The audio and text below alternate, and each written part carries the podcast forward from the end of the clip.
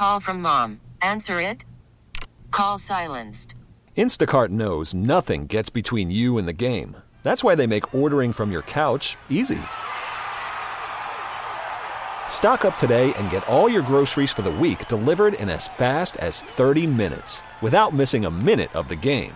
You have 47 new voicemails. Download the app to get free delivery on your first three orders while supplies last. Minimum $10 per order. Additional terms apply.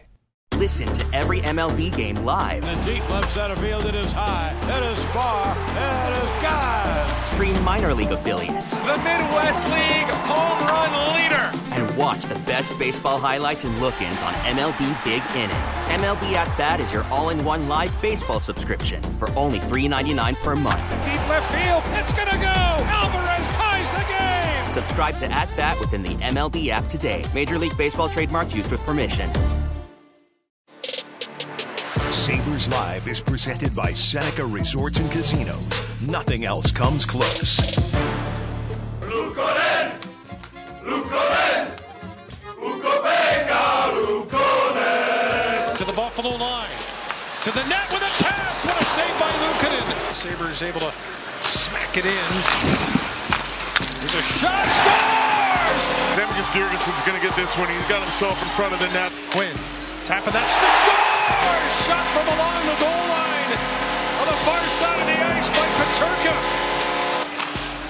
Pass back by Mittelstadt to Dahlin. Scores! Off the stick in front of the net.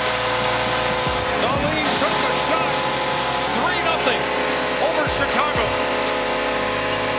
Opie, great job. Again.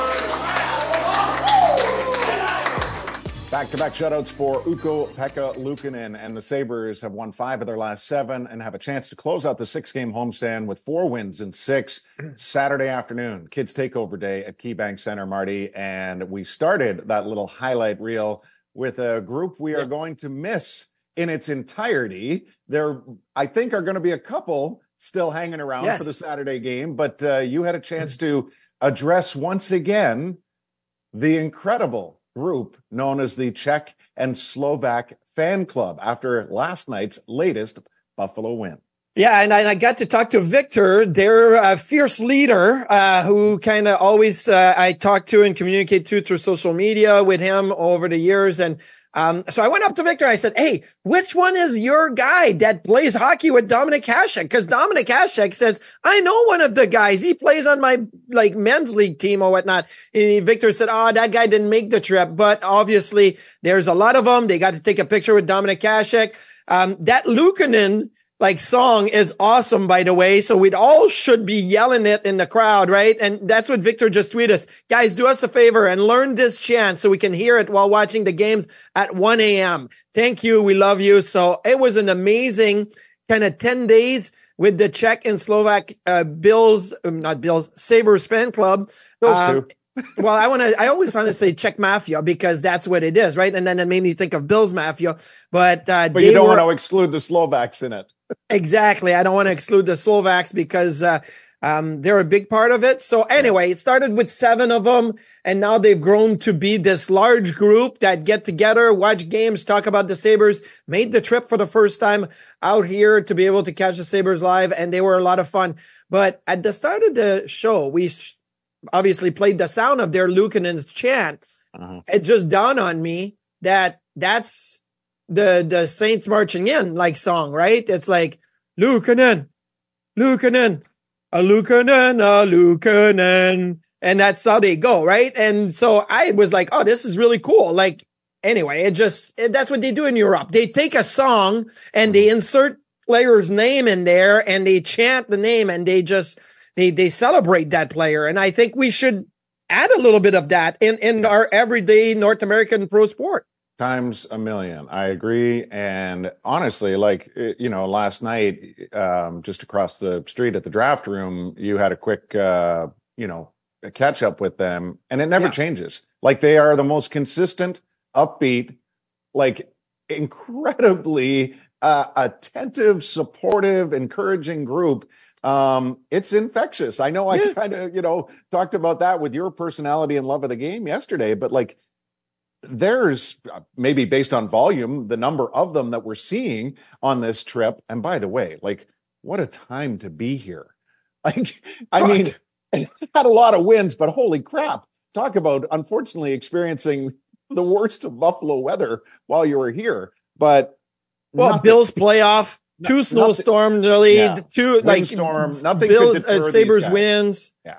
Yeah. Hey, by Amazing. the way, Duffer, this is like, I guess we're getting used to back to back consecutive wins, right? Because this was the third time, but we hadn't gotten consecutive wins in so long mm-hmm. from the month of October until just the early January that after the Sabres won against Chicago, it mm-hmm. didn't even dawn on me that, hey, this is the third time this year that the Sabres are able to put consecutive wins together. And because that has to be not even the norm or the standard. It's the bare minimum of the standards, right? So I'm like, okay, I'm done with bringing that up because now it's about, can you win five in a row? Can you, like the Oilers have won 12 in a row. I'm not asking for 12 in a row. The Seattle Kraken, well, I know, Duffer, you're, you, you always shoot for the high, but I'm not asking for 12 in a row, but I would love to go five, one and one over seven and then do it again. You know, five, like, let's go. That's the way it needs to be. Yeah, the harsh reality is is five one and one or twelve game unbeaten streak doesn't guarantee you squat. And you know, again, I hate to say it, but and this is not an indictment of how they have played since their winning streak. But the Kraken have now gone three straight games without a point. They're yep. falling back down the Western Conference standings, albeit slowly.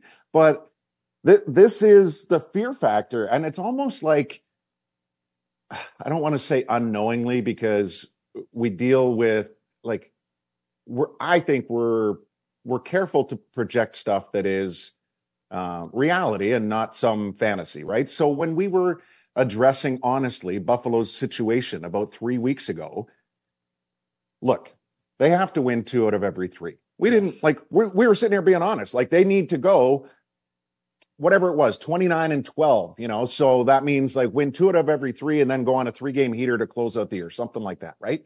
Well, they've won five out of seven. That by definition is two out of 3 mm-hmm. two out of and, three, and the first of two out of three. Yes. So, and it's, and guess what? It hasn't really made a dent in the standings. But the hardest part now is to be patient. You can't lose sight of it you can only address what is immediately in front of you. And, you know, there was a couple of days ago where it looked like, oh, this could be a, a big week for Buffalo, potentially based on other teams' matchups. If they lose, if the Sabres win, all of a sudden, then the schedule gets delayed by a day. Everybody else starts moving up at a time when you weren't expecting them to move up.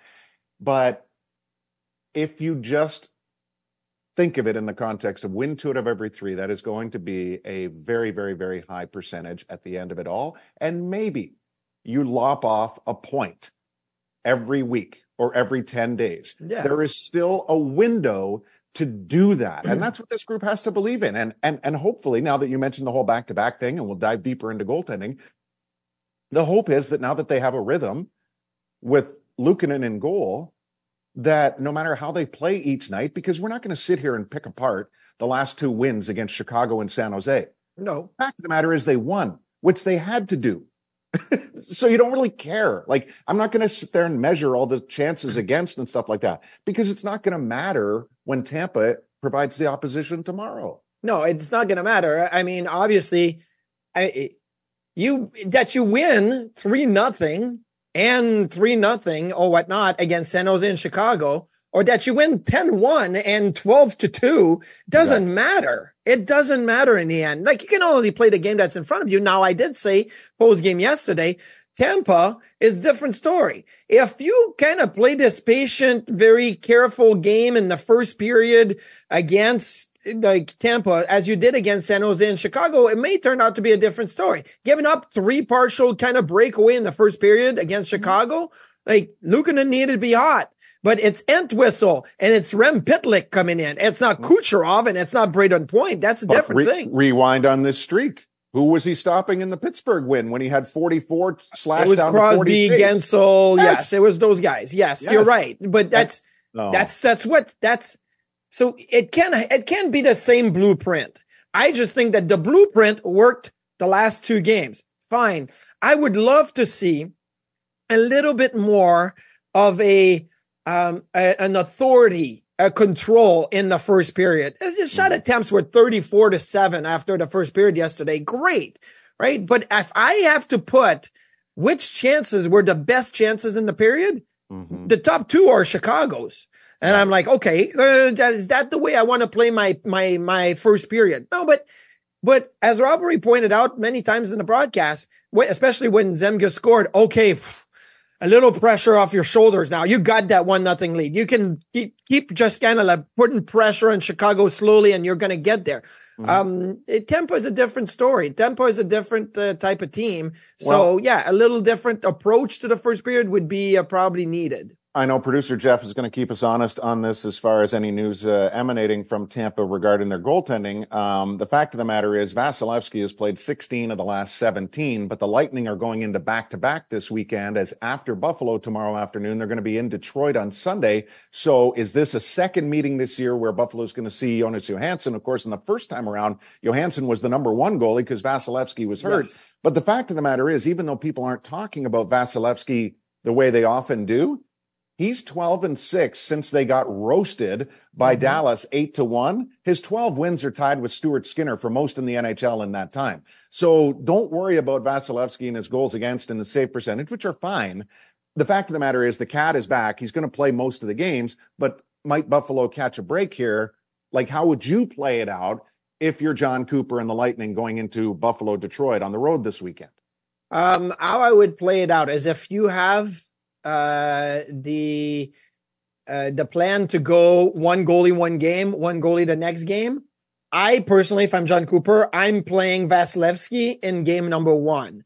You know, you are looking at those two games um, and saying, okay, like getting one out of two would be great. Getting two out of two would be awesome, but you got to get points. And I always like starting your number one goalie game one as opposed to say, hey, you know what, twelve thirty start on uh, on Saturday, Vasi. You're gonna have a practice Friday, and then you won't play until Sunday. I'd rather put Vasilevskiy in on the Saturday and say, Jonas, you you get Sunday, and that's the way it is. So I think mm. that would be how I would play it if I was John Cooper. I don't know if that's what he's going to do because when you look at Tampa and you look at Detroit in the standings right now, they are both at Side 51 points you know, they are the, the first team in the wild card and the second team in the wild card spot. They're at 51 points, right? They're both trying to get in the top three in the Atlantic division and they're only a point behind Toronto, which won last night, a 4-3 win in Calgary. But I, I would play Vasilevskiy game one and I would go with Johansson game two. Keep in mind, it's a rivalry game because there are so many tentacles connecting Detroit and Tampa from the Yzerman era, not to mention the Newsy Lalonde era. So yeah. I don't know if John Cooper is going to start his backup against Newsy Lalonde on Sunday. He may go back to back with Vasi. Listen, this is a, a guy, who's goalie. 18 of the last 20. But he wants to play. He wants of to play. He missed half a season already. And I know you got to manage that. But if the guy comes up, up to you and says, I want to play both games, just like Dominik Hasek came up to you. And I remember this vivid story one year. I was supposed to play Phoenix in Buffalo on a Thursday night. And I showed up to the morning skate Thursday morning and Lindy awkwardly skated up to me in morning skate and he says, uh, um, Dom's going to play tonight. And I'm like, okay, like, you know, I'm thinking coach's decision. And, and then Lindy, instead of leaving it at that, he says, Dom came in my office this morning and said he really wanted to play tonight. So I'm going to start him. I'm like, well, this is bull. Like, at least, like, just say you made the decision, not that Dom made the decision, but it is Dominik Hasek, right? He wanted to play against Arizona. Um, and then I got the, the, the, the really tough road matchup the next game on a Saturday night or whatever. But still, if Vasi comes up to you and says, I want, I want to play, I don't care if John Cooper says, uh, no, listen, we're going to put Jonas Johansson in. You're playing Vasilevskiy. You should have told Lindy he doesn't see the game very well. Uh, and then go into a great explanation about how I should be playing against Arizona or Phoenix. Yeah, so on that note, there are four games, uh, more Sabre talk coming up here, but yes. of importance because we just showed the standings and we could show them again. Detroit is on a seven game point streak right yes. now, but they're in Carolina tonight and the Canes are seven, one and one in the last nine. Lindy Ruff's New Jersey Devils have one win in the last five. They're taking on Columbus. And Marty, did you know? And I always feel a need to reinforce. No Jack it. Hughes, right? And and New Jersey has been hurting. Has, yeah, he has. Well, yeah, nothing new there, but yes. uh, he, he hasn't been a part of it. But the point is, everybody dumps on Columbus, and aside from their atrocious uh, run after the first five games, they're 500 in the last 25 games. Yeah. They are 10, 10, and 5. So interesting matchup for sure. Minnesota is two, nine, and one in their last 12 games. They got destroyed by Tampa last night, but they're taking on a Panther team that all of a sudden has lost three in a row. Now, two of those were beyond regulation time. So in the big picture, the Panthers are still red hot. They are nine, one, and two in the last 12. And then closing it out tonight. See, all these games have an impact on the Eastern Conference. The Islanders, who've lost three in a row, and five out of six, all in regulation time, are taking on Chicago, who were just here last night and have four wins in their last 19. So that's the long-winded overview of what Buffalo and their fan base can be looking at tonight yeah. as far as the standings. But and we're and we're gonna have Shayna Goldman at the bottom of the hour, and yes. uh, you know, you talk about Minnesota and the New York Islanders uh, on her podcast, the Too Many Man podcast. She um and we, we, let's have fun with her with that. But she feels completely vindicated because she had written a piece about how Minnesota and the Islanders could not keep up, you know, basically winning the games that it was going to come back down to earth. And she got a lot of uh, basically bad uh, messages on how, no, no, no, that's, you know, you don't know what you're talking about. And now she feels vindicated because the Islanders and Minnesota have kind of regressed to what has been like, uh, well, they're having a tough time right now. And yeah, injury in Minnesota, but still, uh, they're not winning games.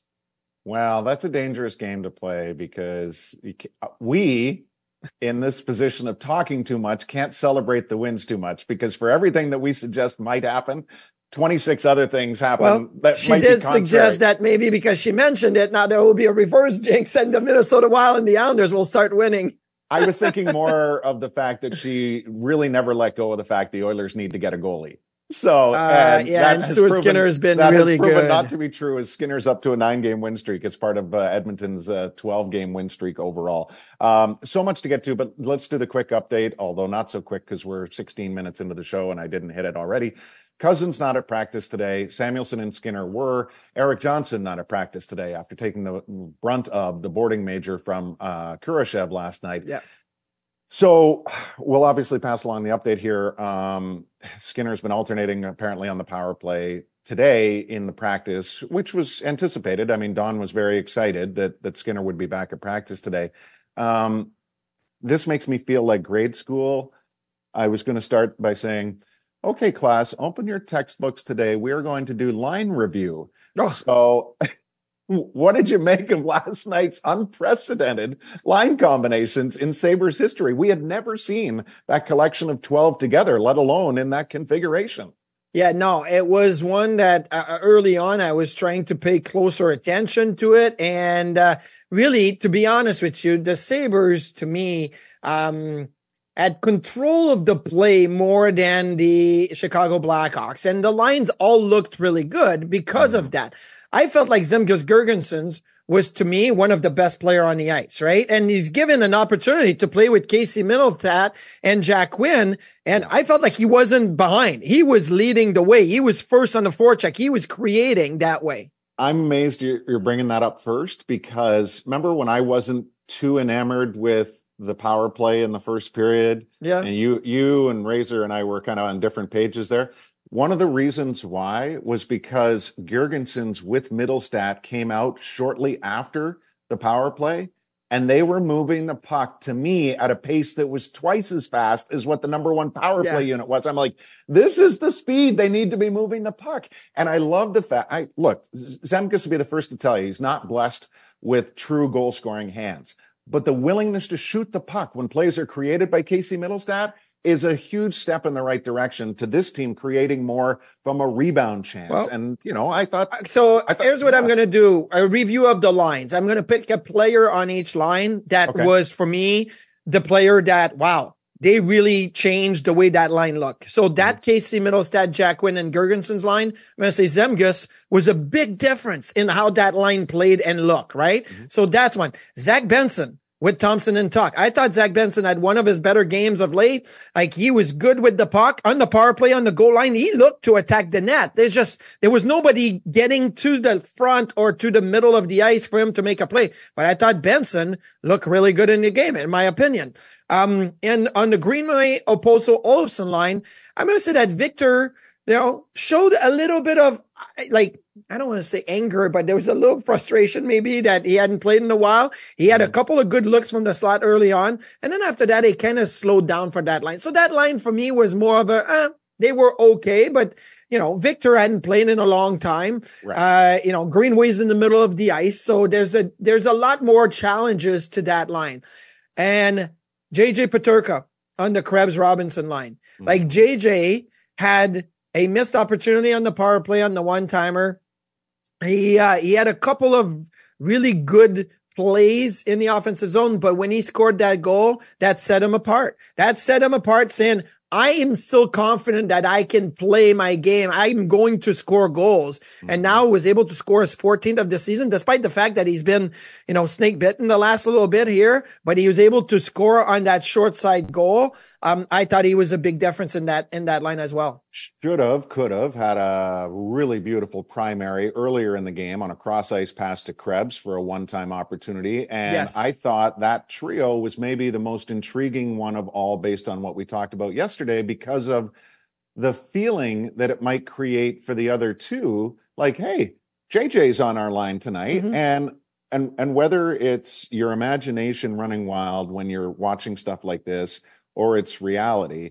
I I thought it well, it's hard to define, but I thought they all benefited from playing with one another. I thought Robinson was noticeable, I thought Krebs was noticeable, and I thought Peterka looked like the catalyst of the line, which yes. you would want him to be, right? So well, you I need th- that on every line. It changes yeah. every game. But if you have one person that's the pilot, right, that lights yeah. up the flame, and then everybody kind of catches fire after that, that's what you need. I thought Peterka was definitely that catalyst, that pilot that lit up that line. Um, but so was um, Zemgus on the you know Mittelstadt and Quinn line. I thought Zemgus. There was a time where he was going in on the forecheck and he was then like floating on the ice. And he mm-hmm. was fat. I'm like, wait a second. Like, am I seeing things here? Like Zemgus has got a step in his game. Well, he was given an opportunity to play a different role and he, it, I feel like it fueled him in that way. So, um, yeah, I thought there was one person on each line that really stood out to me. Still snowing where you are? A little bit. Yeah, it's still yeah. snowing. And, you know, I mean, I had to go out and do a little bit more plowing, plowing this morning and may have to do a little bit more. I can't, I love plowing. Don't get me wrong, but I'm at the point now where I'm like, okay, I would love to just chill for a little bit and maybe grab a nice lunch or a nice dinner instead of having to run out with the truck and, and snowblower and do all of that. So, we, uh, we need oh, oh, find... Duffer. I just yes, remembered. Sir. Yes. Oh man. We talked about the game last night. I said, yeah. I wanted, because I'm looking at my notes right now the Rasmus Dahlin minor penalty followed by oh, a minor penalty, right? Mm-hmm. So the rule is, is that to be able to establish yourself in the playing area, you have to at least have one foot on the ice before you can make contact with the puck. The same way as if the puck was about to leave the surface, the ice surface, and you're on the bench and you knock it down. If it's going to go over the glass, it's a penalty. You're not in the playing field. So that penalty happened. All the fans in front of us were like, what the heck? Why is there a penalty? A couple of people even asked me, like, is that a penalty? I'm like, yeah, you can't touch the puck until you have at least established one foot on the ice. And Dahlin didn't do it. He knew the rule didn't do it. Mm. But it made me think of Maxim Afinogenov years yes. ago. And Afinogenov got called for the same thing, but he wasn't out of the penalty bench. Max had a bad habit and Lindy used to hate it that when he was up, and he would see that his winger that he's replacing would be on his way to the bench. Max would get over the bench, sit on the dasher board with both of his legs dangling on the, like over the, the ice basically. And he would wait. And then when the player would be close enough, he would hop himself off the dasher board, right? With his a little movement forward and he would get into the play. Yeah. So one year we're there and he sees his winger coming towards the bench and Max sits on the dashboard and he's ready to go. And the puck came close to the bench. So while he's sitting on the dashboard, he reached out for the puck and actually made a stick handle and a pass before getting on the ice. Oh my god! And he got a penalty. So Max in his Russian accent is like, what did I do? What, what, what did I do? I touch puck. I touch puck. I did play. I make pass. I didn't take penalty. Lindy's yelling, like losing his mind. And still after the game, Max is like, didn't know his rule. I don't know rule. Like I touch puck. What, what? Oh my God. That was so funny. So the Dahlin one wasn't as funny as the Afinogenov one, but that was a highlight that we'll never see, but a highlight of Maxim Afinogenov's career in Buffalo. Well, I don't know about never. I mean, I trust Tom Mecca to dig and dig and dig and dig oh. into the archives, which you know they may, they may be able to produce uh, a little bit more in the way of footage. So you know, Tommy yeah. was a key contributor to last night's post game. I still have the sheet. I have yeah. the sheet right here. And January eighteenth. This is the fifth goalie Sabres shutout on January eighteenth. Don Edwards, Tom Barrasso, Hasek, myself, and now Ukko-Pekka Luukkonen. Circle the date. It's a goalie date forever moving forward. Now, Mecca has also been a big reason why some of you who may have partic- taken part in our FanDuel same game parlay. Yes. Uh, anybody that's had some success this year, you can often tip your cap to Tom Mecca for helping create that trio of things that may happen in the course of a Sabres game. Now, Marty, before we uh, give you the official promo for tonight, which is Tucker Out Lymphoma Night in Banditland. I do want to take a minute. You're obviously seeing the, one of the uh, previous jerseys um, from a past Tucker Out Lymphoma Night. Mm-hmm. Um, mm-hmm. So this is, man, you said it so well this week when when you talked about the identity of the Bandit Bandits franchise and how Scott Loeffler and company have just um, done everything they can to show the support for the Williams family after Tucker's beyond courageous battle. Uh, mm-hmm. It dawned on me today, yesterday, that um, that Tucker Williams has been guiding us from above for longer now than he was actually um, on the floor playing yeah. the game. He passed away at the age of eight uh, back in 2014, and I thought you would love this story. That almost a year ago at this time, as you know, most of the players, many of the players that end up playing professionally play junior A in Canada, mm-hmm. typically in Ontario and British Columbia, but some other provinces too. Last year at about this time, um, the then reigning champions of the uh, Ontario Junior A Lacrosse League made their first overall selection at the draft, and it was an honorary choice of Tucker hmm. as the first overall pick. And it was amazing to see how everybody that witnessed that said, we all know Tucker would have gone number one. And I just think it's, you know, to try to put into context what Tucker and the Williams family mean to the game I don't think you have to look too far beyond a story like that because you've lived it with hockey. I dare say lacrosse is an even smaller community that everyone knows everyone. So when you have something this impactful like Tucker's courage, which is then taken not only by the Bandits, but by most teams in the National Lacrosse League, they spread the same message, right? They choose to go Tucker out lymphoma, you know, uh, lacrosse out cancer, stuff like that. Um, it is incredibly moving to know that one young child had and still has this big of an impact on the game. So Duffer, this is so um it's it we're lucky to be here in Bandit Lands and have this story that every year we can bring up to the people because it is these type of moments, these types of courageous battles, these types of support stories that we all love to talk about in, in here. And yesterday I was scrolling through social media when I read about this player on the um, Cape Breton Screaming Eagles mm-hmm. that returned. So Jacob Newcomb was diagnosed with non-Hodgkin lymphoma, and after six rounds of chemotherapy and having done treatments every three weeks, he rang the bell on December 6th and, and now he's cancer free. And he made his season debut last night with the Cape Breton Screaming Eagle on Hockey Fights Cancer in Cape Breton.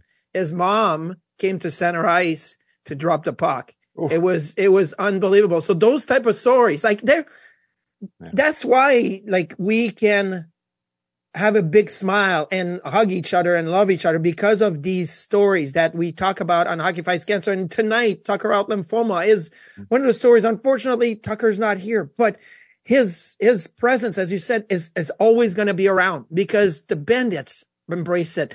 Players around the National Lacrosse League embrace it. It's not just a bandit thing; they all know about it, they all support it, and it's it's it goes farther than that. So, um, yeah, it's uh, it's it's pretty amazing that they drafted him first overall as a yeah. gesture. But again, it just goes with the family and the the togetherness that is the National Lacrosse League and a time for us to give a shout out to our friend Tyler.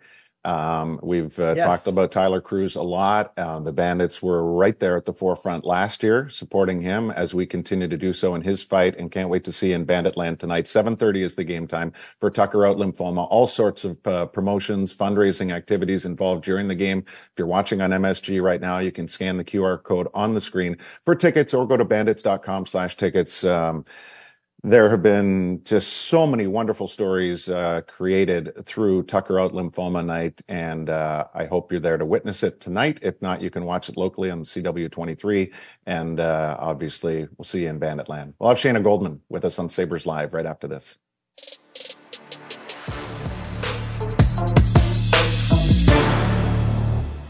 Baseball is back, and so is MLB.tv. Watch every out of market regular season game on your favorite streaming devices, anywhere, anytime, all season long.